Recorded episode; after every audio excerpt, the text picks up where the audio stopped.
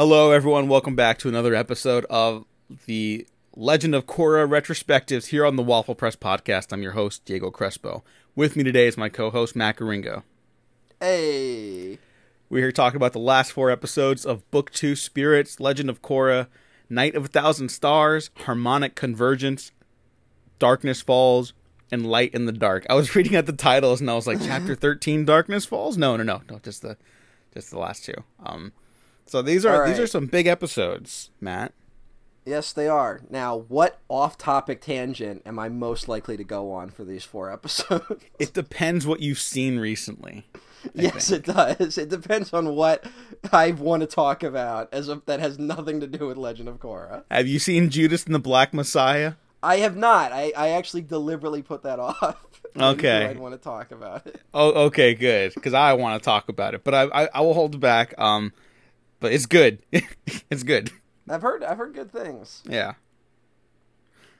I Uh, have in the margins of my notes David Lynch. Why?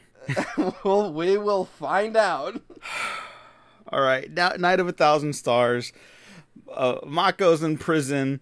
Uh, let's see. Let's, let's let's do a little bit of catch up. Um, Jinora, her she's in like a coma like state because her Her spirit is trapped in the spirit realm. yeah. It's very complicated science. hmm And Varrick is gonna make a move against the president at the premiere of his motion picture propaganda film that stars Yes. Bolin. It's all good and fun here. We have fun here. It's, yeah, it's uh, it's this is a weird episode. It it is a little weird. It it's almost like it's pretty messy. I think. Um, Um, but like it's in a fun way. Like it's not like unintentionally messy. It's just like when you're trying to like balance all this stuff, and like the season structure almost has to be kind of inherently messy because of all like the avenues you have to hit when you're dealing with like the fate of the world. You know Yes, like it's it's just a lot to deal with and i think the episode handles it well but it is just like wow there's three episodes left and we still need to deal with like the fate of the known universe and and Korra doesn't show up in this episode until like the very end, right? Yeah. this is like a basically Korra absent episode. Um, but it gets fascinating where it turns out maybe the what is it Nuktuk is that the character? yeah nuktuk hero of the south Nuktuk Hero of the South might be the most fascinating element of this of this season. because like the whole show it's it's overtly a propaganda film, right? mm-hmm So it like there's no like they never even attempt to hide the fact that it's a propaganda film. There's no there's no like oh you're supposed to realize it halfway through. It's not Starship Troopers where it's played completely straight and then you you kind of go like oh you know that was done in the style of propaganda films. It's 100% a propaganda movie. We're told so. Then we're revealed that the guy making the propaganda film is an industrialist who wants to profit off a war. So he's deliberately making a propaganda film to fuel a war that's happening, or to make a war happen, basically. And then it also works as like this commentary on the show itself. I keep talking about, and then this it's this weird thing where in the end it keeps doing this thing of like the the fiction versus the reality, where like Bolin keeps trying to be like his on-screen character, but it it doesn't really work at all and isn't reflective and like our heroes actually try to like progress the plot and like they run into like red tape or they run into very realistic problems. And but then this one ends with Bolin becomes the hero and gets the girl and saves the day just like his character. But he he's only can do that by deciding not to try to be nuktuk you know? When he realizes he has to like accept himself you know? Yeah it's like the whole fucking season it's this the, that's the whole message Yeah. Yeah, it really is. And I think that's why this season's so good and why you have to do it early on in the series run, you know. It's like it would have been weird if this was like the setup for the final season, you know. Like you need to kind of get this almost out of the way so the characters can eventually grow into their own singular identities as the show goes on. Yeah. And I it, I thought it was tons of fun, you know, like that that image Well- of Bolin in front of the screen with Nuktuk in the background, like that's the hero shot. Hmm. Like that's really fun, you know. Well, it's it's a little weird where it's like propaganda films are manipulative and simplistic, right? That's the point it makes for most of the season. and then it goes in like, yeah, but propaganda films can also kind of be right sometimes, which is a very odd point. I, I don't know if it's saying that. It's just because Bolin is sep- he's not Nuktuk, you know. He's separate yeah, I know, but that. but he becomes the he still becomes the hero in the end of it, and he gets the girl, and it's. I'm trying like this is when I wish I was fucking smarter than I am because I'm I'm not. It's this fascinating thing of drawing attention to like the language of propaganda in film, you know? Like it draws attention to it so it makes you think of that whenever you watch this show, you know? I don't know, just adds a whole layer to it to me. And again, I wish I was smarter at articulating it than I, I currently am.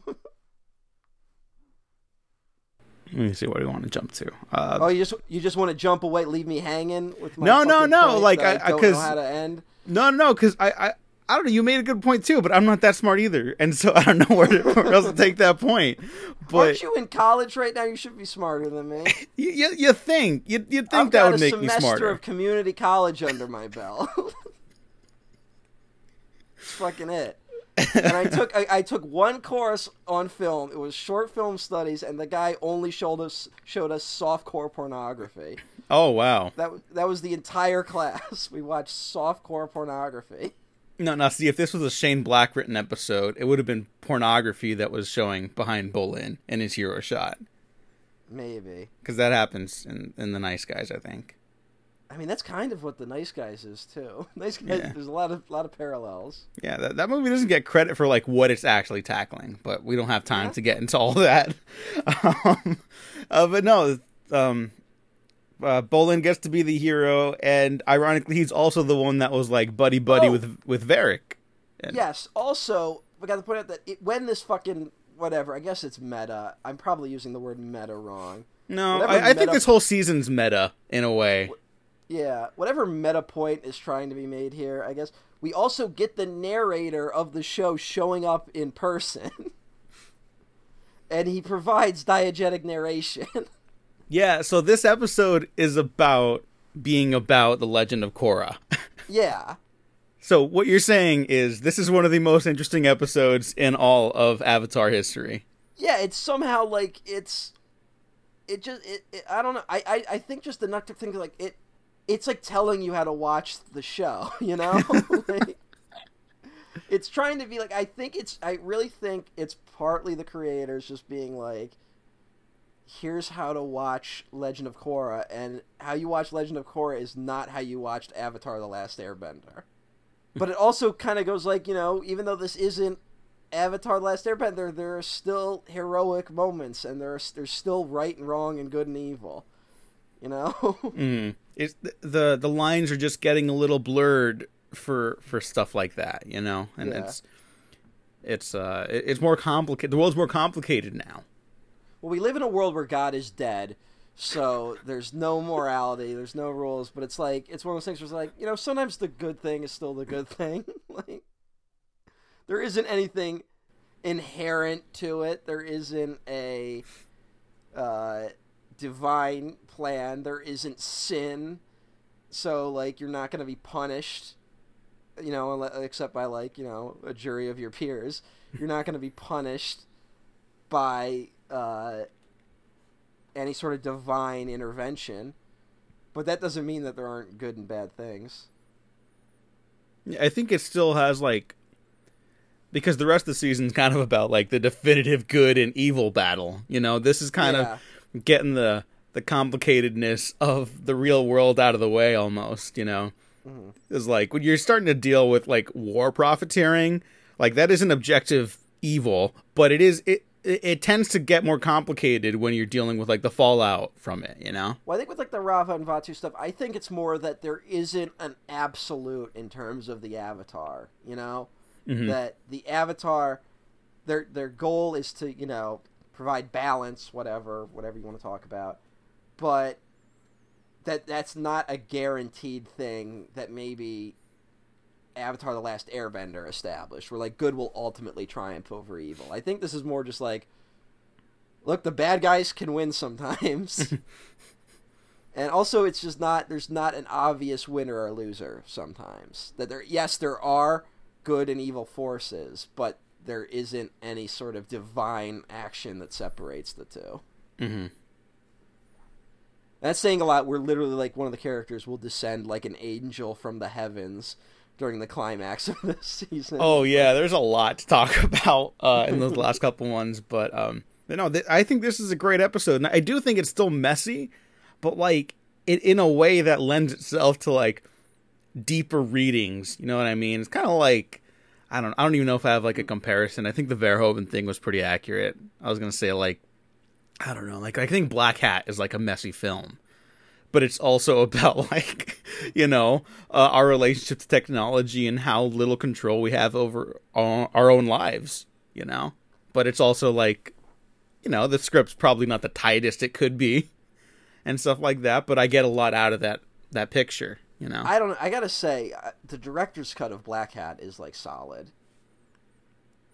I, I might prefer the theatrical but i, I gotta Are rewatch both out, i what guess are you out of your mind? yeah well you know what no the sound is better in, in the director's cut the, the theatrical yeah, cut but- has moments where i'm like oof But in terms of the the uh, whatever, Yeah, no, that that's a whole other conversation. yeah. The opening to the director's cut of Black Hat is like the greatest thing ever. Whereas the theatrical cut like totally fucks it up, and it fucks up the whole movie. So, No, no, it's still good, but I'm just saying it. It put it, the, the opening of that fucking. That, we're not here to talk about Black Hat. Sorry, I was about to go on my own Black. yeah. Hat See, thing, look, but- your your Verhoeven point was much clearer. Um, only his stuff tends to be significantly less messy. There you go. Mm-hmm. Oh, and then Varrick gets captured, but he's also like a lovable war profiteer. You know, like he's like a Disney character, like we said Yeah, last time. He's a person that's never existed. Yeah, yeah. This is so This is one of those uh, times where you have to look at art and be like, look, you're not going to get all the answers to life from watching this show. This could never happen. But because it's a work of fiction, it's a little fun to watch and be like, no, look, I still like you guys. Just because I tried to kill you doesn't mean I didn't like you, you know? Maybe the definition of don't hate the player, hate the game. Kind of, yeah. Yeah. It's like don't hate the don't hate the capitalist, hate capitalism. yeah, kind of, kind of. Which I'm not sure if I totally agree with that, but hey, he's a funny guy. Yeah, I mean, I, I like his character a lot. Um, I did write down his one line where he said, they're like, "You tried to kidnap the president." He said, "I wasn't gonna hurt him. I just needed him to start a war." Like, Where he's like, and Bolin, who made you a movie star? Oh, okay, Korra, yada yada, who uh, warned you about Unalaq? And then when they get to to Mako or whatever, it's like, oh yeah, I- I did do bad. like, I did fuck up there, but whatever. He doesn't care. Speaking of Mako, this episode has some classic Mako sucks energy. I believe I texted you and said he's the ultimate fail son. yeah, he might be. I mean, uh, to me, it was more just one. So he, when he's in prison in the beginning, Bolin comes to see him. Bolin's kind of being an idiot because Bolin is an idiot. I mean, he's a good-hearted dope, but uh, Bolin's there, and he's like, "Look, Asami didn't come because she's kind of broken up." And of course, Mako makes it about him. and then at the very end, he does. Is this the worst thing Mako does? Where Korra shows up and she's like, "I'm back," and shit's happening, and she runs up and kisses Mako, and she's like, "Hey, um, I." He's like, "Hey, don't you remember we had a fight?" And she's like, "No, I lost my memory."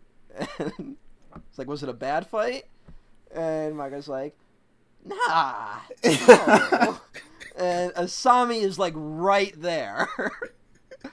Asami's like looking fucking right at him, and like just and they just they, they did some good animation on Asami, which is just her like seeing that Mako is just a fucking paper person, and just like Mako's like, nah, you know, everything's fine. and so now he's back with Korra. But they do that again, he- great shot of everyone in the room. Like even like the supporting police cast members are like, uh Everyone's like, because everyone saw that fight, you dope. like, Yeah, that's pretty bad. that's pretty bad. Only because, again, just because Mako ran into some interference with Asami again, you know? hmm There was no reason for Asami to take him back. that fucking dope. She had every right to tell him to fuck off, and she came back to him. and he still fucked it up. Yeah, that's amazing. like Yeah, he's- wow. He can't. He can't help it. He's hitting like every rake. Just. Ugh, oh, Mako. Again, I. I just want to make it clear. I love Mako for being so terrible. Like, because it's hysterical, and you can just count on him to do it every time. At least in this season, I can't really remember if he actually gets better in seasons three and four. well, we'll see, we'll see. But you totally won me over to the Mako fan club. Yeah, I assume he gets better, but it's also kind of sad where it's like I only kind of remember what Mako did in season one and two because he sucked so much. Korra's father is also defeated by her uncle in the South Pole, and uh, Varric agrees to give the crew like his personal battleship so they can sneak into the South Pole and stop Unalaq Oh, yeah, before has- harmonic convergence and all that shit. He has his own battleship. Yeah, because of course he does. Yeah, of course he does. also, if I if I can give a criticism of this episode, um, the the, the cutting back to uh, Korra's father. Uh, I understand why that plot point needed to happen. I think we maybe didn't even need to see it. You know, hmm um, just because when they cut back to it, it's literally like they're like, "Well, no reinforcements arrived," and it's just them like all standing on a hill. and then he's like, "Well, I guess we got to attack anyway." And like you kind of wish there was like maybe more like if if you're gonna set up this plot point of like they tried to attack and failed, you should maybe make it come across a little more than like they just kind of ran down a hill. Yeah, yeah. Like I, I, think it would have been cooler to like have them return and then be like, oh, like your your, your father was captured, and it's like, yeah, we we didn't see that because no like perspective characters are there, you know. either don't see it or like give us something that would make it seem reasonable that they could still do it without reinforcements. You know, Mhm. It's Yeah, like oh, if we if we capture the water filtration plant, I don't know, like if they get like this one water filtration. They're water benders. I know. Hey, you still gonna need water filtration. Do you realize how much shit goes into the ocean? yeah, Like, yeah, I, uh, I guess, but But I'm just saying, like, you need like a like you know, the, or the chemical plant, like some fucking building that's like right in the center of town. It's like, well, if we chemical. get that, Unalaq is is like a Right. an eco terrorist. Why does he have a chemical Batman- plant? remember in Batman Begins when they have the subway train fight, Oh yes. and they keep cutting back to those guys in the one building, and they're like, if that train reaches the center of the city, that poison's gonna spread everywhere. like, like if it just makes it to the one point, it's all over, right? hmm something the movie Tenet really could have used, but uh, it's just you need something like that where it's like if you control like this one building, you control the, the whole place, right? Mm-hmm. You know, you just you need like a, a even if it's like something really stupid and doesn't make any sense, you just need to tell the audience if we control that building, everything's good. And instead of they just kind of run down a hill. Uh, well, that must be like a waterbender thing because I brought it up way back in the last Airbender episode, the swamp episode, where Katara charges at what they think is the swamp monster, but is actually swamp benders, and she just Yeah. like Katara, like a, a very capable fighter and character, just kind of hops back and forth and then gets like swiped to the side, and it's like that's got to be a water tribe thing then. Yeah, but we have to remember that Korra is also. I mean, not Korra. Um, Katara was also a child. Yeah, yeah. And these are not a- adults. These are grown adults. Yeah, not a grown man who was also a leader of his people. oh, that you know plan- what? This explains a lot about why they didn't his- get along. his big plan was to run run down a hill. Yeah, no, you know what? Look, no disrespect, but the Southern Water Tribe maybe maybe cutting them off from the Northern Water Tribe didn't do a lot for their intelligence. Yeah, hey, what are you gonna do? Because That's the- Unalaq again, clearly got stuff on lock, you know? Yeah, it's one of those things where, like, again, I think the, the, the fumbling that they do kind of in the beginning is that they kind of needed to make Unalaq maybe have a point about their, like how out of touch the Southern Water Tribe is. You know, Mm-hmm. where there, there was like a good way to do that, where like you could see, like, look, he's just trying to help. He's not trying to. And then when that t- turn comes, and he's like, "All right, no, I'm actually taking over." Yeah. Or even then, like you could maybe like make a point where it's like, look, I'm just trying to keep peace. If we let the shit run wild, uh, it would be chaos. Like, yeah, we had to string him along as uh, a plausibly good person for a little bit. Instead, he's just this world is imperfect yeah. just from like the get go. yeah. Like that's like the the one like big flaw I think I have with this season. Whereas like what's what's cool is with getting towards the end is that everything really does kind of come together, so it feels a lot better. But it's also like just the Unalaq stuff could have been so much better in the start. Yeah, yeah, and I think we talked about it again, but I do really think like that was totally like it, it's in the material too, where it's like, oh, the South has, has been like so like they they disregard the spirits, and it's like yeah, because they were like separated by like a hundred years of war, and then you guys didn't reach out to them, and so like it makes sense that they wouldn't have the capabilities of that, you know. Like we got to remember also that all the waterbenders except for Katara in the South Pole were captured or killed, right? Yeah, exactly. So so like of course they're gonna be like disconnected from that like part of their culture. It was a wiped out. The Northern Water Tribe like is like this opulent place, and then the Southern Water Tribe like everyone still kind of lived in huts. Yeah, you yeah. So you could could even like touch on like some more like class like disparity in there. You know, like it, the the potential was totally there. Well, So that- make him a, that's always gonna be a little bit of a bummer. If you make him like a religious fanatic too, it's like one of those things where he's like, like, hmm, they're poor and they're not, they're still poor. Like him like looking at it, it's like, how do we, how do we solve the poor people being poor? It's like maybe we provide them with more resources. And he's like, nah, they must be poor for a reason. And it's like, oh, it's because they're not spiritually, you know, they're not spiritually pure. like, which is that's a very American attitude. yeah. You know, that's prosperity gospel bullshit. But again, Now, if, if you have like, faith and you work hard, all your dreams will come true. yeah. More importantly, if you have faith, that's really when you get down to like what the really, really uh, more fanatical ones believe. It's that you can't accomplish anything else in your life without faith. like you literally can't. Like you can't be a good person. You can't love anyone. You can't have a successful career without faith. Which is a great attitude to have. yeah. But uh, chapter twelve, harmonic convergence. Wow, we did a full 20 minutes on that first episode. Yeah, I did not expect to talk about that one for that long, I but think I'm we'll I'm be- glad. we'll speed through because there's a lot of fighting in uh, the, these first few episodes. Yeah, yeah. It's uh but you know what? The the action is very good in in these two. And um, no, no, the actually, action never really is poor on this show. yeah, yeah. They always Uh, kind of deliver.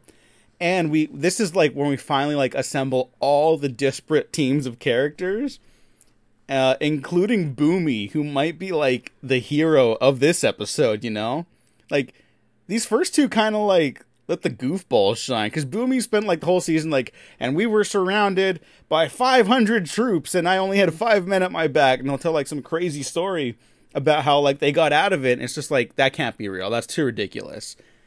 And then in this episode, that exact thing happens where everyone else gets captured. Bumi only has his flute to like persuade an angry spirit to start dancing, and then single handedly takes out like an entire army and saves Yeah. everyone. Like, well, I just, I just love that it's so like not planned. Mm-hmm. or that he has a plan and the plan fails, but like he, it works in another way. Yeah, he's just like because like he's playing like he calms the one spirit with his flute and he's like that must be the key calming the spirits through music and then he tries it and they just all try to attack him and it's only because he ran and like accidentally hijacked a robot suit then like he takes down the camp yeah, that's amazing. Yeah, it's uh, it's that's a ton of fun. Uh, yeah, it's like Bumi's moment to shine when he's not just a goofball. hmm Um, but we also Uh. have to talk about uh, this episode opens with some good Mako sucks material. Which is that after he's already kissed Korra and after he's already been like, nah, I'm, I'm with you, Korra, yeah. He's already going like, I gotta wait till the right time to tell Korra that we broke up. And it's like, look, there's no right time to do something like that. You just got to do it like from the get go. That was the right time. Well, You it's, know, it's also like, an overinflated inflated sense of self importance that Mako has, where it's like, oh god, if I tell Korra we broke up, she's not going to be able to focus. like, I'm, I'll just be in her mind too much. She won't be able to stop harmonic convergence. and it's like, no, she'll be fine. like, like if you went like, look, we had a fight, we broke up, and she's like, oh, that sucks. All right, I'm gonna go stop harmonic convergence. like it's not like she's gonna be in the middle of that and be like, what the hell was Mako thinking? you know. yeah. Like to be fair, maybe Korra before her little spiritual journey, maybe she would have been that way, but now she's a lot better. Yeah, yeah, her, her her eyes on the ball a lot more. I mean, this is where she really starts to get the understanding that like of who she is like as a person and like how to better approach being the avatar through her own like sense of self, not just because she's the avatar. Like there is still that that aspect of it like these last episodes definitely touch on as we'll talk about in a minute. Um but it's the setup is is much stronger here than it was in the beginning. Uh, oh, and Well, Jinora is still still in a coma, which is important. well, it's this big shift that kind of happened in a lot of our pop culture where a lot of these stories became much more about the search for personal identity than anything else, you know? hmm It wasn't about going out and stopping a big bad and winning the girl and blah blah blah. It was about figuring out who the fuck you are. hmm And I think that's a very uh, millennial um, attitude. I think it's a very millennial thing. Um, I, I think that's why we've seen that shift hmm more lately. Um, and I also think that's why you've seen people doubling down on old narratives about men being men. Because we desperately don't want to investigate who we are as people. You know, it's a pretty interesting idea. Uh, it would be kind of cool if there was a Star Wars trilogy that was about discovering one Yeah. sense of self. It'd be cool if there was three films that did that. It would be really bad if there were two films that did that, and then one that fucked it all up. Yeah, that would suck. That would that would be terrible. That would just be you know the worst. Oh wait, I don't think we ever talked about it, but um, Unalaq. We never talked about it- Star Wars on this podcast. no, Unalaq in, in one of the prior episodes, um, he had his kids try to break open the spirit portal with him, and then like his son almost died, oh yeah, and he was like, "Nope, keep going." Like, yeah. not not a great guy. uh, he's getting pretty worse as a person, and he's openly being like, "I'm gonna destroy the world, kids. Smell you later." Like, Yeah. he's just telling him what he's gonna do. And uh, you know, to be fair, that's a hard. You know, it might be obvious to be like, "Hey, the guy. We maybe should stop the guy who says he's going to destroy the world." But if it's your father, that that can be a hard thing to stand up to. yeah, yeah. Uh, and then from there, the the characters kind of split off. They take um, uh, Korra's father to Katara to go get healed. Tenzin, Kaya, and Bumi head into the spirit world to find Jinora's spirit, and uh, Korra, Bolin, and Mako go face Unalaq, and uh, Vaatu plans to become a dark avatar. And, ah, uh, oh, yeah, that's, all, when this, that, that's when this phrase is mentioned. hmm Which Uh, again, I, I mean, maybe it's hard to see with people these days being so nakedly evil, but I feel like no matter how deep I was into something, if I was like, all right, now I have to become the dark avatar. But like, wait a minute, am I the bad guy here? Yeah, I don't know. Maybe this show we, we're kind of criticizing some of his politics for being like a little dated, and then other mm. stuff like this where it's like, well, I don't know. Like Ted Cruz is like openly one of the worst human beings ever, yeah, and it's like it should be obvious that he's in the wrong, but it's he's either not aware of it or thinks being in the wrong is in the right to like such a degree that there's no getting through to someone like that, you know? Yeah. You never know. I never know when you look at some people and it's like it's like when they started doing like psych exams of like criminals and the first psych exams they did on sociopaths, they like didn't come back as like human, like the like they didn't match up any sort of brain scans that like humans have. Yeah. And Maybe it's like something like I- that. when I look at someone like Ted Cruz, it's like I don't see him as a human being. yeah. He's someone who has to pretend to be a serial killer that was never caught to be likable. yeah, exactly. Like I mean, Jesus Christ. Uh, but they don't get to stop Vaatu uh, from breaking out of his prison as harmonic convergence begins, and uh, that's the big old cliffhanger for this one. Vaatu's freed, yes. and and evil is released back into the spirit worlds. So we've been about 20 minutes on the first episode, and then we knocked out the first one in like five. Yeah, yeah. Um, it it is kind of just like a big action set piece episode. Yeah, it's yeah. fun. It's it's it's good stuff. You know, just There's a uh, lot of that in this climax, you know.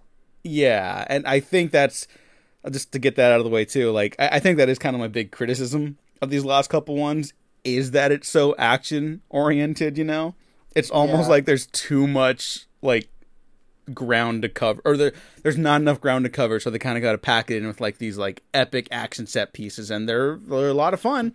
I, I don't like regret having them here, but Well, um, I mean, this is this is a formula that works a lot better on Avatar: The Last Airbender. To be fair, like Mm-hmm. because they didn't really have these episodes that built like this, you know.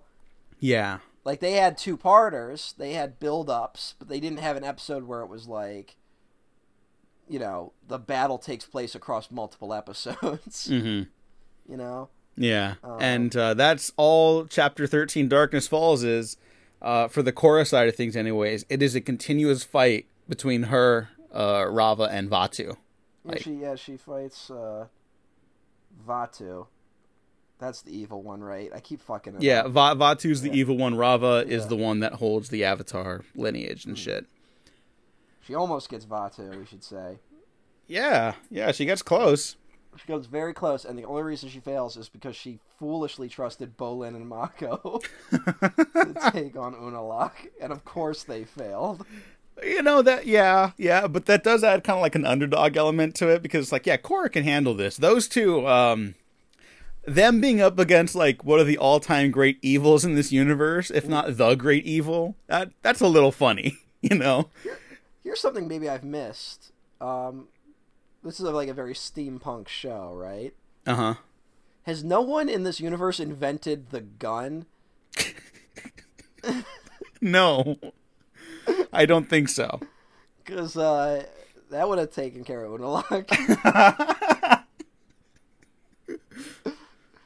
Could have brought Asami along, you know, giving her like a Luger and like he's all distracted with Bolin and Mako, and then she just fucking shoots him. no, Put Asami one doesn't. in the brain. Asami doesn't doesn't get anything for these last episodes, really. I mean, to be fair, I think I would rather live in a world without guns. yeah, yeah. So, uh, but hey, could have been advantageous in that one moment. Yeah.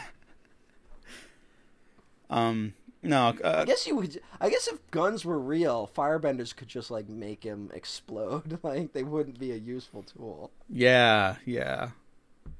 Huh. And then the metal in them eventually, the Yeah. Earthbenders would be able to kind of I guess just dismantle the that. magic negates the whole use of a gun. mm-hmm. It would be cool if Varrick's like, I have a new invention. it's just like a sniper rifle. Or like the Fat Man from Fallout. A little bit, yeah. like. Um. No, As- Asami's just chilling with Jinora's body while uh, yeah, that's another an, another complaint is that Asami kind of takes a back seat. She took a back seat in a lot of this season, Yeah. which it feels like this is you know there's a lot happening here. so maybe that's a valid complaint of uh, Nuktuk or whatever the fuck is the animal like that whole subplot because uh, because you know you'd maybe want more Asami than all that bullshit. Yeah, I, I mean, uh, her and Bolin, I didn't even talk about it, but they have that nice moment where they're just like on the pier and they're just Yeah. talking about like how like crazy stuff's gotten. They're like, hey, we're kind of losing like our sense of like self and identity and all this like world-ending nonsense. Like that's like crazy. and I kind of wish the those two had like a, a stronger friendship bond through this. Like they're they're close, but I feel like like not even like romantic sense, just like like a confidant, you know, as the series would continue. she did get to fly a plane. She did get to fly the plane, yeah. Yeah. That was that was a fun moment. She got to fly a fighter plane. Yeah. I guess did that have guns attached to it? Wait a minute. no, no, it didn't. It had. Mako and Bolin. They're the opposite. Oh yeah, they were strapped to it. Yeah. Um, there should have been a moment where she looks over at Mako and just imagines like, you know, if I turn this plane at this right angle, he would just fall. I have to imagine that's going through her head. Like she wouldn't do it because she's a good person, but she would definitely think it. Whoops, I flew a little too close to the dark spirit. Oh no, we lost Mako. But hey guys, war is hell. Uh, Um, but this episode, Darkness Falls, also has a lot of great material for uh, uh all the fucking siblings' names. I, I forget it. It's it's Tenzin, Kya, and Bumi. There's so many names. Sorry. Uh, with them traversing through the spirit world together and dealing with a lot of their own like familial shit, with uh having to live up to the ideal of Aang, the guy that saved the world, their father. Um, oh, and a, a cameo appearance by um, Admiral Zhao. yeah, that was pretty fucked up. Yeah, like I know it's like it's funny, but it's also like he's he's still there. He's never Yeah. gonna leave. No one's coming for him. That was a, that's a pretty fucked up scene. Did they get what's his name to voice him again? I didn't bother to look into it. Uh, I think they did. I'll, I'll check really quick. Yeah. Oh yes, yes they they they brought him back. Hey, for- right on. Wow, that's beautiful. Thank you, That's great. everyone. Thanks for stopping by. yeah, for for two lines of dialogue. he actually kind of gets like a big moment. Like, it's you know he's like, I'm Zhao the Conqueror and all that, but then he like confronts Tenzin. like, yeah, and he's it's like, a "You, pretty dramatic moment. Like, No, I mean that's kind of like launching the the conflict that Tenzin has to like overcome at the end right here, where it's like, okay, we've had Bolin kind of go through his identity crisis. Mako doesn't get one because he's Mako. Uh, Asami is self assured in who she is. Tenzin's next up on the list before Korra, and uh, he has to finally like unburden himself from like the shadow of his father, and so they Yeah. they start losing uh, uh, Kya and Bumi in in the the mist, and we get like a deep insight into like what's psychologically up with those two siblings too. Where well, Kya, Bumi is afraid of cannibals, yeah, well, okay, and but like no, he he does like in a sense it's, it's kind of like a PTSD thing, right? yeah, And then- definitely. But it's still like, all right, all right. Okay, no, it, it's it's more Bumi. goofy. It's more goofy. But no, but but, But- she gets the big moment where she's like, "I'm not gonna be tied down by you." Like yeah, it's like, oh, she wanted to be more of a free spirit, hmm and it was difficult because she had to live up to the expectations of being the daughter of the Avatar, which she'll never escape from. yeah, and then it's just another moment for Tenzin to be like, I I failed again. Like I can't keep anything together. And so, you know, whether or not that is or isn't Aang in the spirit world, it is something he has to confront that he's not Aang. You know, he's like, I'll never be as good as you. And he's like, No, you won't. And he's like, Whoa, wait a second. And then the sentence continues, and you're like, Oh, thank God. Because he's not Aang, he's Tenzin. And Tenzin has still accomplished great things in his life. You know, he's the one who, knowingly or otherwise, got Jinora to like be so openly connected with the spirit world he's launching the new like generation of airbenders and he's still helped Korra uh, in ways that neither of them really realize at this point. point and um it's a really beautiful moment you know Yeah, it's very sweet and then he uh he saves his daughter and his siblings and everyone gets to gets a nice little moment there in the spirit all world. these people must have had like rough twenties and thirties. oh yeah like I think their childhoods probably were fairly happy, but then like there's those that there's that moment where you start getting very reflect reflective, you know. hmm and like because when you're a teenager and younger you just kind of rebel but you don't even really understand what you're rebelling against and then you start getting more reflective and that's when like it starts hitting you all the fucking childhood shit that maybe you didn't get. Tenzin seems like oddly the least reflective. Mm-hmm. but uh probably because his life was just so written out in front of him. Um but yeah uh great time. And again i think people conflate that too much with being like oh avatar Aang was a bad father but it's more just like you know it's people are complicated Yeah, yeah, that, that I I really hate that criticism. It's like, no, dude, it was just hard. You know, that's that's Yeah. a lot to deal with. He could have been the best father given the circumstances. It's just it's difficult. yeah You even know? the best parents still fuck their kids up you know you just can't Yeah. you can't get around that Yeah, and like if, if you're someone out there like, no, no, no, my relationship with my parents is perfect. I give it a couple years. Um, like, I like, mean, and I I don't wouldn't even mean that. that. I'll just say like you. At some point, you have to look at your parents and just go like, "All right, there were mistakes were made." Like, Yeah, and like that's part of being human, and like to get mean- very real, you know. yeah, that doesn't mean you don't love them and that they don't love you. You know, which is what a real bad parent is. Like, a real bad parent doesn't love their kids. Sometimes it's just like you know, good intentions fuck shit up. hmm And if you don't, if you can't come to terms with that, then you probably shouldn't be a parent yourself. Yeah. If you're the, if you're that one idiot out there being like, I'm gonna be the one, I'm gonna do it better than my parents did, I'm gonna get everything right. Eh, don't become a parent yet. Like, yeah, Yeah. give it give that a couple more years too. Yeah, I'm I'm not saying don't ever become a parent, but just like give it a little bit. yeah, yeah. Um and I think that's part of the the reason that this was so like controversially received at the time too is that our generation that grew up with the last airbender didn't really know how to acknowledge a series that wasn't about like achieving perfection. It's about like understanding the self and understanding that that like missteps are just as important as successes you know? Like failure can be just as important as victory i guess.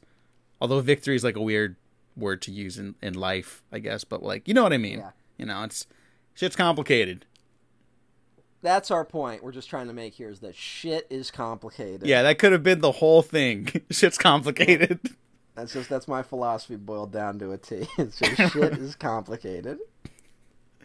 Uh, but we got to end this episode with uh, Jinora realizing that she has a higher calling for the moment, so she has to leave Tenzin. And uh, Tenzin, in his new sense of self, accepts that. You know, it's still like sad, like oh shit, like what's going to happen with Jinora, and they got to go help Korra. And then Korra is is just getting like wrecked at the end of this. Uh, but Bolin and Mako get to to convince uh, Eska and Desna to help them and free them, save uh, save the world from their father. And Bolin professes his love to to Eska, or is it Desna? I forget. I forget. the- Might as the well sister. be. Yeah, it's, it's either of them. it's either of them. And then Mako's like, "Oh yeah, that was great. I totally believed you." And Mag- and Bolin's Yeah. like crying. Like that's perfect for that character. Yeah, you know it. I forgot that happened actually, and I'm actually very glad it did. Yeah. like again, it's like a weird setup for that character in the beginning of the season. It's like weird, Because Bolin, you know, and, and like kind of touching. Bolin thinks he wants Ginger, his co-star, and he does get her at the end of the fucking premiere. But it's it's after only you know he's famous and successful, and she doesn't actually love him for who he is. Meanwhile, the creepy twin does. Yeah, it, it's a. This season is, is crazy underrated, but we'll we'll get more into that in a second because This, uh, is, this is a show about Bolin coming to terms with the fact that he wants to marry a woman that could destroy him. That's exactly what he's looking for. yeah, yeah. Um, and this episode ends with like the biggest development of the series so far, where uh, the Dark Avatar, Vaatu, and Unalaq end up ripping Raava out of Korra and uh, cutting And off goddamn, her, that her was connection. like some to... fucking. That was some fucking like. Like carpenter imagery, like just some fucking. That was like, really fucked up. monster looking shit, like.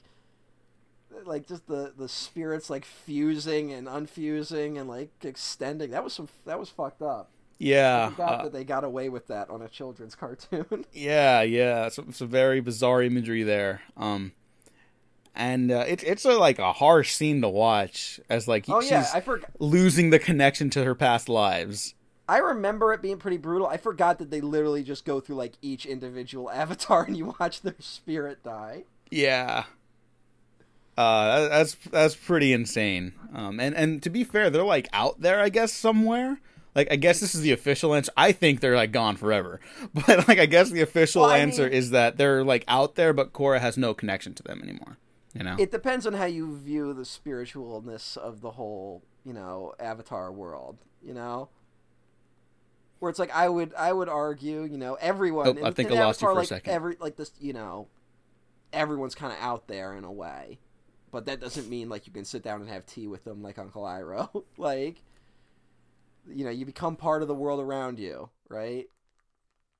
So like pantheistic a little bit. In the Avatar universe like, you know, there is like life after death, but that doesn't necessarily mean like a heaven death, you know? Like we, you know, in, especially in America, we kind of have like this vision of like, oh, when everyone dies, we go up and we all kind of hang out, you know, mm-hmm. like in the afterlife, and then we watch down on all our loved ones, blah blah blah. And it's more just like, no, you know, like it's it's more like a Cloud Atlas version of it, where it's like your actions ripple across time, and there's connections to people you have no idea will ever exist hmm if they don't know you exist, but you're still you're you know you're technically there. it's a very optimistic view of life in the universe. Yeah, yeah, but um, no, Korra loses her connection to the avatars, and uh, and thus what she feels is like the connection to like her deeper self. You know, like But if they're really all right, so like I guess someone somewhere decided like everyone was too upset by that scene. And was like, we have to point out, put out some statement that the connection is still out there. Is that true? Uh, it, it was just my understanding of it from like I remember that going around like after that season ended that like she she just can't connect to any avatar stuff ever again. Okay, I was I just couldn't remember if it was a point someone made or No, like I don't, I don't know if the creators ever said like verbatim that, you know, but okay. yeah. Because like I, I like it felt that felt like maybe something like the creators were like oh we, you know everyone's a little too upset we got to calm them down a little bit um but it's also like if they are really out there like like actually out there for real what the fuck are they up to like, yeah. gotta try to play fucking They're just Uh, like the fish at the end of Finding Nemo. a little bit yeah Aang's like, now what? now what? You guys want to see a cool trick? No. like, exactly oh it's the same fucking trick yeah. hey did I ever tell you about the time I beat the Fire Lord only about a thousand fucking times Yoshi's like, and I told you. yeah let me tell you Um, about my first kill Like, no. oh, we're good. We're good. And she's like, you have no, like, Aang, you have no idea what that power feels like. Like, you're right, I don't. We're, we're, I am you, and I don't know, and I don't want to know. to see the life drain from his eyes. I've turned Kyoshi into like this psycho murderer. I think that's like something with the fandom where it's like everyone's just like, oh yeah, she's a bloodthirsty monster, but she's awesome. And then like the actual writing of the character is like, no, she's pretty humble. She just like did what she had to at one point, you know? she's she's pretty humble, but she's kind of got like that thing where like she's so powerful. She like if she like puts her full strength into anything, she will kill everyone in the room. Like she has to like she like all her like clothing is like just it's like weights she has to put on herself so she won't just accidentally kill someone. It's just I just can't get over. I'll bring this up as often as I can. That in Sozin's Comet, like Aang was just going to all the avatars and like, look, you know, you got to make tough choices sometimes. And he goes to Goshen, and she's like, look, I I'm glad I killed that guy. He was like, yeah, I killed him. So what? Like, I would have done it again. yeah, I'd do it over and over again. It actually felt great. She didn't say that, but um, yeah, no, I didn't say that. it would. It still, that's it's amazing. But if this entire season's like almost like this meta commentary on the Avatar universe itself, then this like had to happen. That Korra had to to completely lose touch with the Avatar lineage because one, she was already not very good at like communicating with them. Right? She only spoke to Aang like once, which at that point is like bizarre for an Avatar, I guess. Right? and now she's she only has herself. She has to sit with herself, right? It's like the ultimate dark night of the soul. Maybe you know what? Maybe she she wasn't having trouble talking to the spirits. They just weren't talking to her. Oh, oh yeah, yeah. That's Maybe that's they were entirely trying. plausible. They were trying to be like, look, we you you got to figure this one out yourself. And then like she wasn't doing that. So then, like like when they got fucking they lost the connection, they're like, oh thank God that happened. Like they might be really happy now. and like to talk about like the afterlife and stuff like that, you know, like they've been doing that for ten thousand years, right? Maybe, Mm. maybe they they can finally like rest or whatever, right? Maybe they don't have to be tied to like the, the natural world any longer. Did you ever see uh, the Twilight Zone episode of Game of Pool? I don't think so. Um, I think it's Jonathan Winters of all people. Let me look it up real quick 'cause I don't want to get that wrong. Um, there's like this this uh, pool player who's like he's he's becoming the best in the world, right? hmm And everyone's like, "Oh, uh, you're no you're no Fats Minnesota Fats." I think Minnesota Fats is from the other movie. Um, there's let me I gotta look this up. Sorry, it's oh it's Jack Klugman and Jonathan Winters.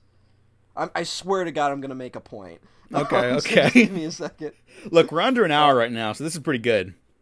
Um, yeah, f- all right. Jonathan Winters is Fats Brown. So J- Jack Klugman's like this up and coming pool player. He's he's becoming the best. He's beating everyone, but everyone's like, "You're no Fats Brown," and he's like, "What are people talking about? I'm ten times the pool player Fats Brown ever was." Like, blah blah. So then, but Fats Brown's dead, so like he can never play him to show him. So that, but then the ghost of Fats Brown shows up. And it's like, I'll play in a game of pool. If you beat me, you become the greatest ever. But if you lose, you die, right? Mhm.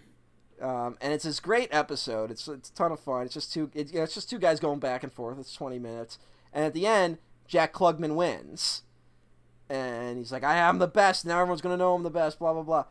But then the twist is that w- once Jack Klugman dies, he has to take Fats Brown's spot in heaven as the greatest player ever, which means that he has to defend that title until someone beats him. So he's stuck in heaven playing pool forever Oh, until someone beats him. And Jonathan, and it's like, and they make a point that Jonathan Winters is on vacation now. Like his spirit went on vacation because he doesn't have to play fucking pool anymore. oh. So, so Yeah, maybe that's it's something what like the Avatar that. state is like. Yeah, I like mean- that episode of the Twilight Zone. I mean, I don't know. There, there's no like definitive answer to that, and I like that there's no definitive answer. I'm you know? sorry, I just spoiled that episode of the Twilight Zone. No, I mean, it sounds like it's It- worth watching, anyways. It, it wasn't the episode where it turns out they were dead the whole time. Oh wait, I just spoiled half the Twilight Zone. Yeah, why would you spoil to serve man like that? yeah, hey.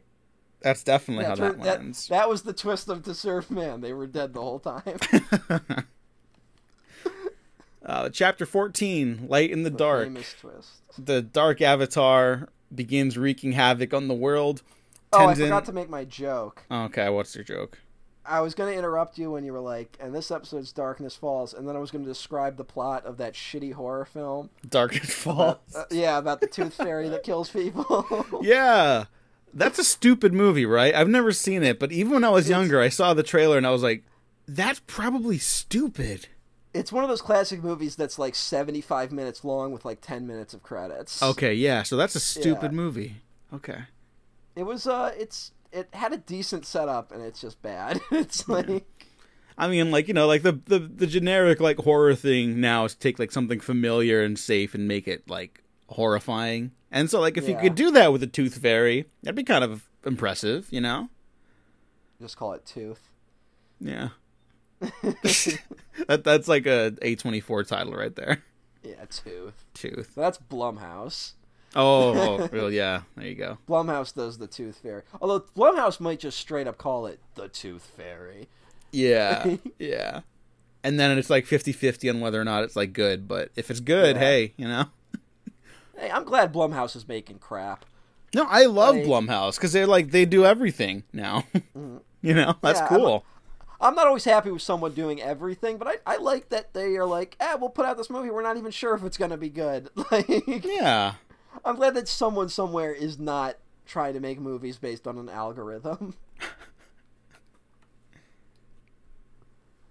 Yeah, and that's Light in the pretty cool. dark. Light, light in the dark. Um, Tenzin and his siblings save Korra and, and Mako and Bolin. They put him in the healing waters in the spirit world, which I guess were a thing the whole time, but we didn't really talk about that. But whatever. Um, Oh, yeah, hey, shit's happening. yeah, whatever, whatever. And then uh, Korra wakes up and is just like, you know, she's just everything she's ever known is like destroyed now. Like she has no semblance of like who she can even be without the Avatar. She And- handled it a little better than last time, though. Yeah, yeah, she but lost her bending.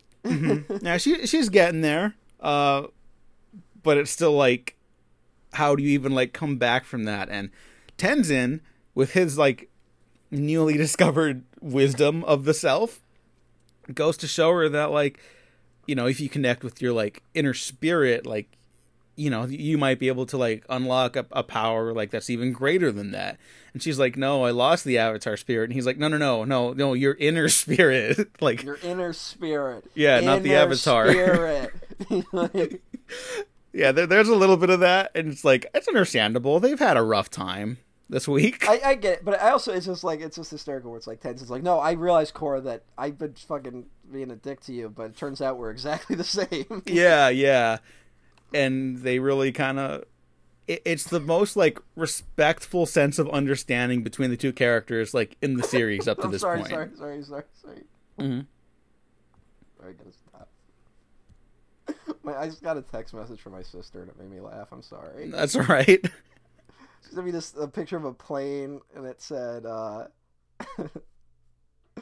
it it had the slogan "longer, larger, farther" on the side, hmm but they opened the door on the plane, so it only says "longer, larger, fart." Stupid. I know it's so stupid. It's so stupid. I'm sorry. oh god damn it! All right, I sorry you were making a point and I just started. I couldn't. Not it's it's fine. I, I I I was just saying that I it's the most respect and understanding the two characters have had for one another uh, up to this point in the series. Like Yes. they, they both kind of yes. gone through the ringer separately, and now they can come together and be like, "Look, It's the one time Tenzin has been like, Korra, you gotta figure this out. It's like the one time he hasn't reacted that way. yeah, he he like, "No, has." Korra, you, you know, climb into this tree.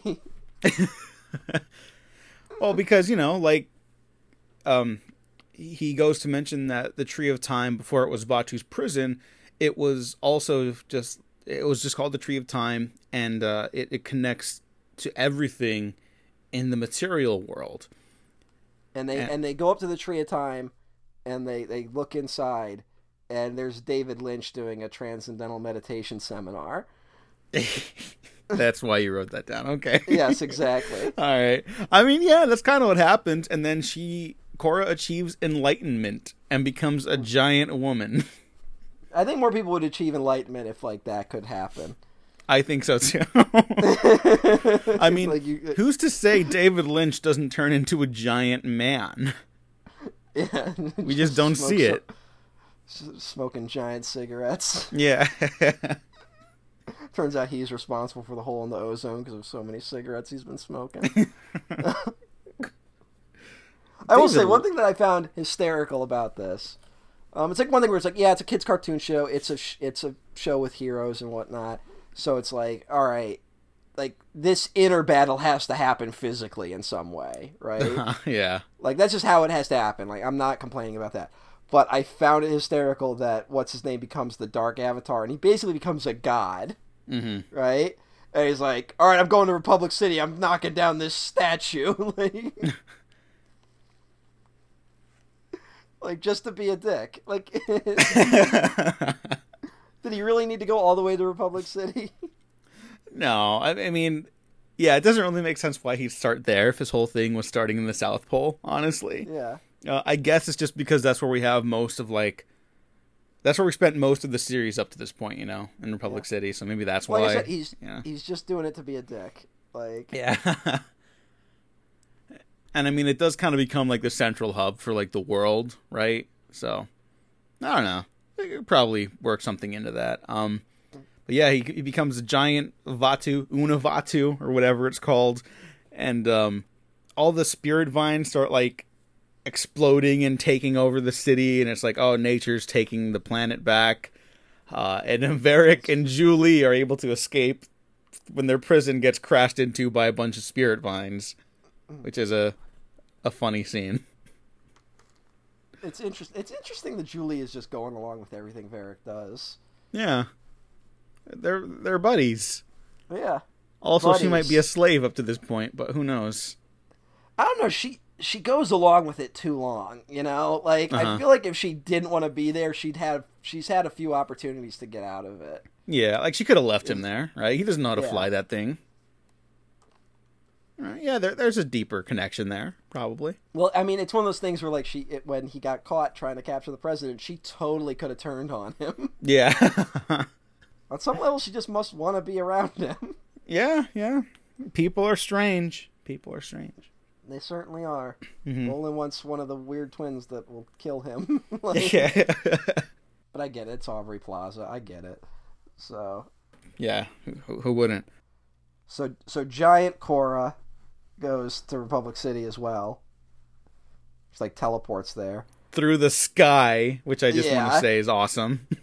It's basically War of the Gargantuas at the end of this. Like, yeah, yeah. it's just them. I mean, which I'm that's not that is not at all a complaint. That's Mhm. you're I'm comparing it to one of the best kaiju films ever. So it's fantastic, is what I'm saying. yeah. Also, recommendation: go watch that. That's that's a great movie. Yeah, go watch it. It's on HBO Max, I believe. Oh, really? Oh, I should rewatch Yeah. it. Um, yeah, no, it's, HBO it's a Max big old. a- they have a lot of the giant um, kaiju films for some reason. Well, they got it. I think Criterion Criterion has the whole like Godzilla run, but HBO Max for whatever reason has like a bunch of the lesser ones. Mm.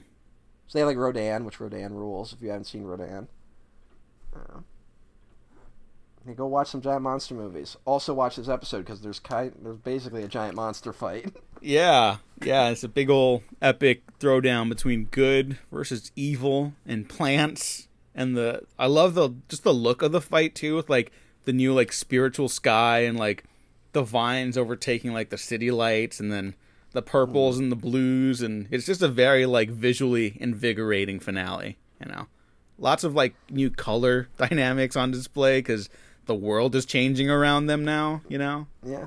And Giant Korra is just beating ass and is just fucking them up, but then she tries to reconnect with uh, Raava and the evil giant Vaatu man.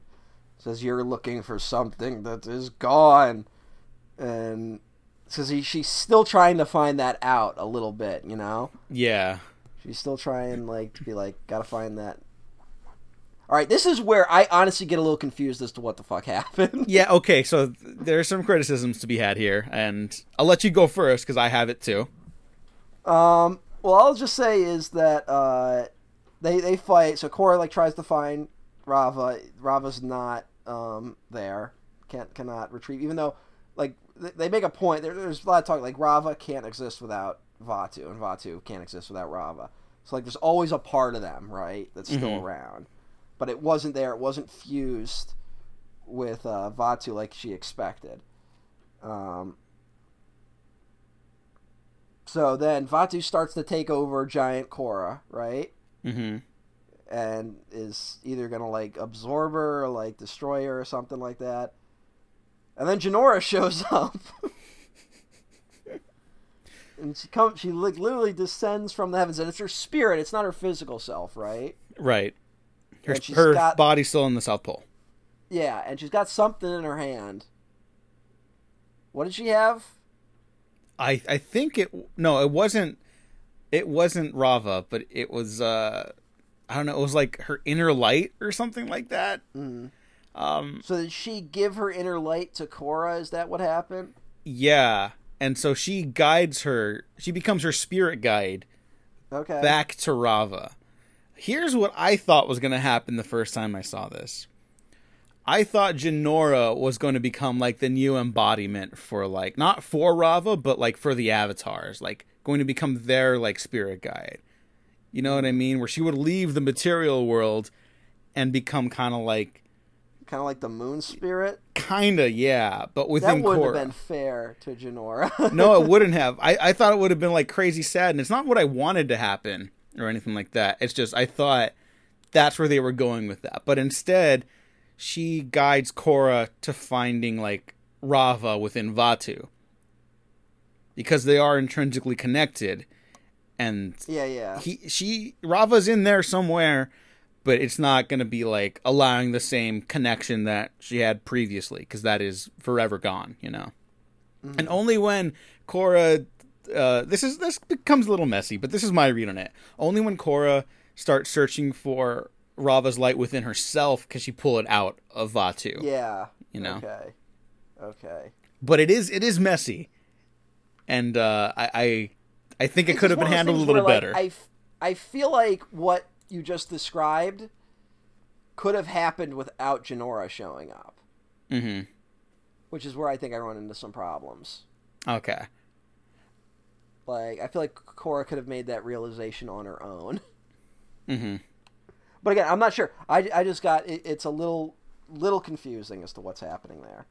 No, I maybe it should have listened to definitely the is. episode comment. I maybe should have listened to the episode commentary, and like maybe would have explained it. Yeah, you know, I gotta do that too. I'm, I'm gonna, I'm gonna do that because that, uh, yeah, it's it's a, it's a little weird.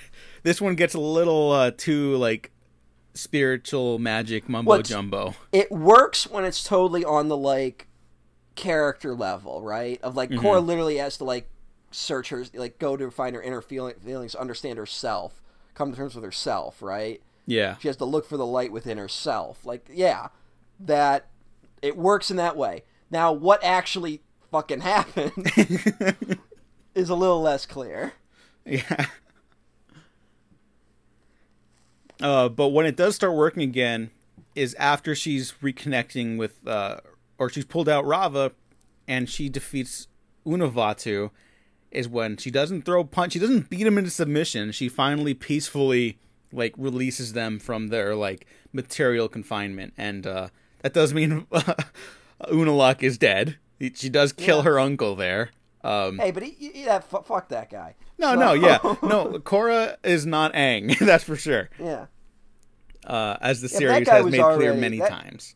That guy was dead like the moment he fused with Vaatu. Like, No, yeah, yeah. I'm not criticizing the show or the character for that decision. Uh, and then we never really get like a, a determined like resolution with Vaatu, but I think it kind of works in like the thematic sense. Like, yeah, Vaatu is like evil is not going anywhere just because she defeated like an embodiment of it. You know, like it's it's more complicated than that, as we've seen. And Korra saved the world. Yeah, Korra saved the world. Jinora returns to her body. Everyone's very happy. Um, oh, and we uh, the rest of the the Team Avatar crew was like defending her body from uh, the the dark spirits in the spirit world, and that's kind of fun. Spirits. Yeah, yeah. And then Korra returns, and she gets to reconnect with with Raava, and the, the spirit world is all colorful and exciting again. Really great, like watercolor style, like skies and stuff like that. And I really love the imagery in this episode a lot. Like, it's very uh, it, it looks fantastic on the Blu-ray. I don't know about Netflix. Netflix has like the DVD transfers or some shit, but whatever. Do they? Yeah, like for the I you could really tell with the last Airbender one, it's like not like streaming itself isn't always going to be like great, but it is not like 1080p. Like it's Yeah. yeah, it's whatever, fucking bullshit. Oh, and then Bolin and uh, uh, Eska end up breaking up because she was like, oh well, you know, I uh, I kind of got caught up in the fate of the world. I don't really want to spend the rest of my life with you, but uh, I'll always have a special place for you in my heart. Like turtle ducks, I think she calls them. The cute Poor little pet name. Yeah. But I mean, you know, they they gotta they're they're still fucking like children. You know, I mean they're teenagers, but like you know they got their whole lives ahead of them and stuff like that. Yeah. And just because like Katara and Aang spent the rest of their lives together doesn't mean that's gonna happen with every single pairing you see on this show. And I think that's also like just a another solid message that this season starts driving home. You know.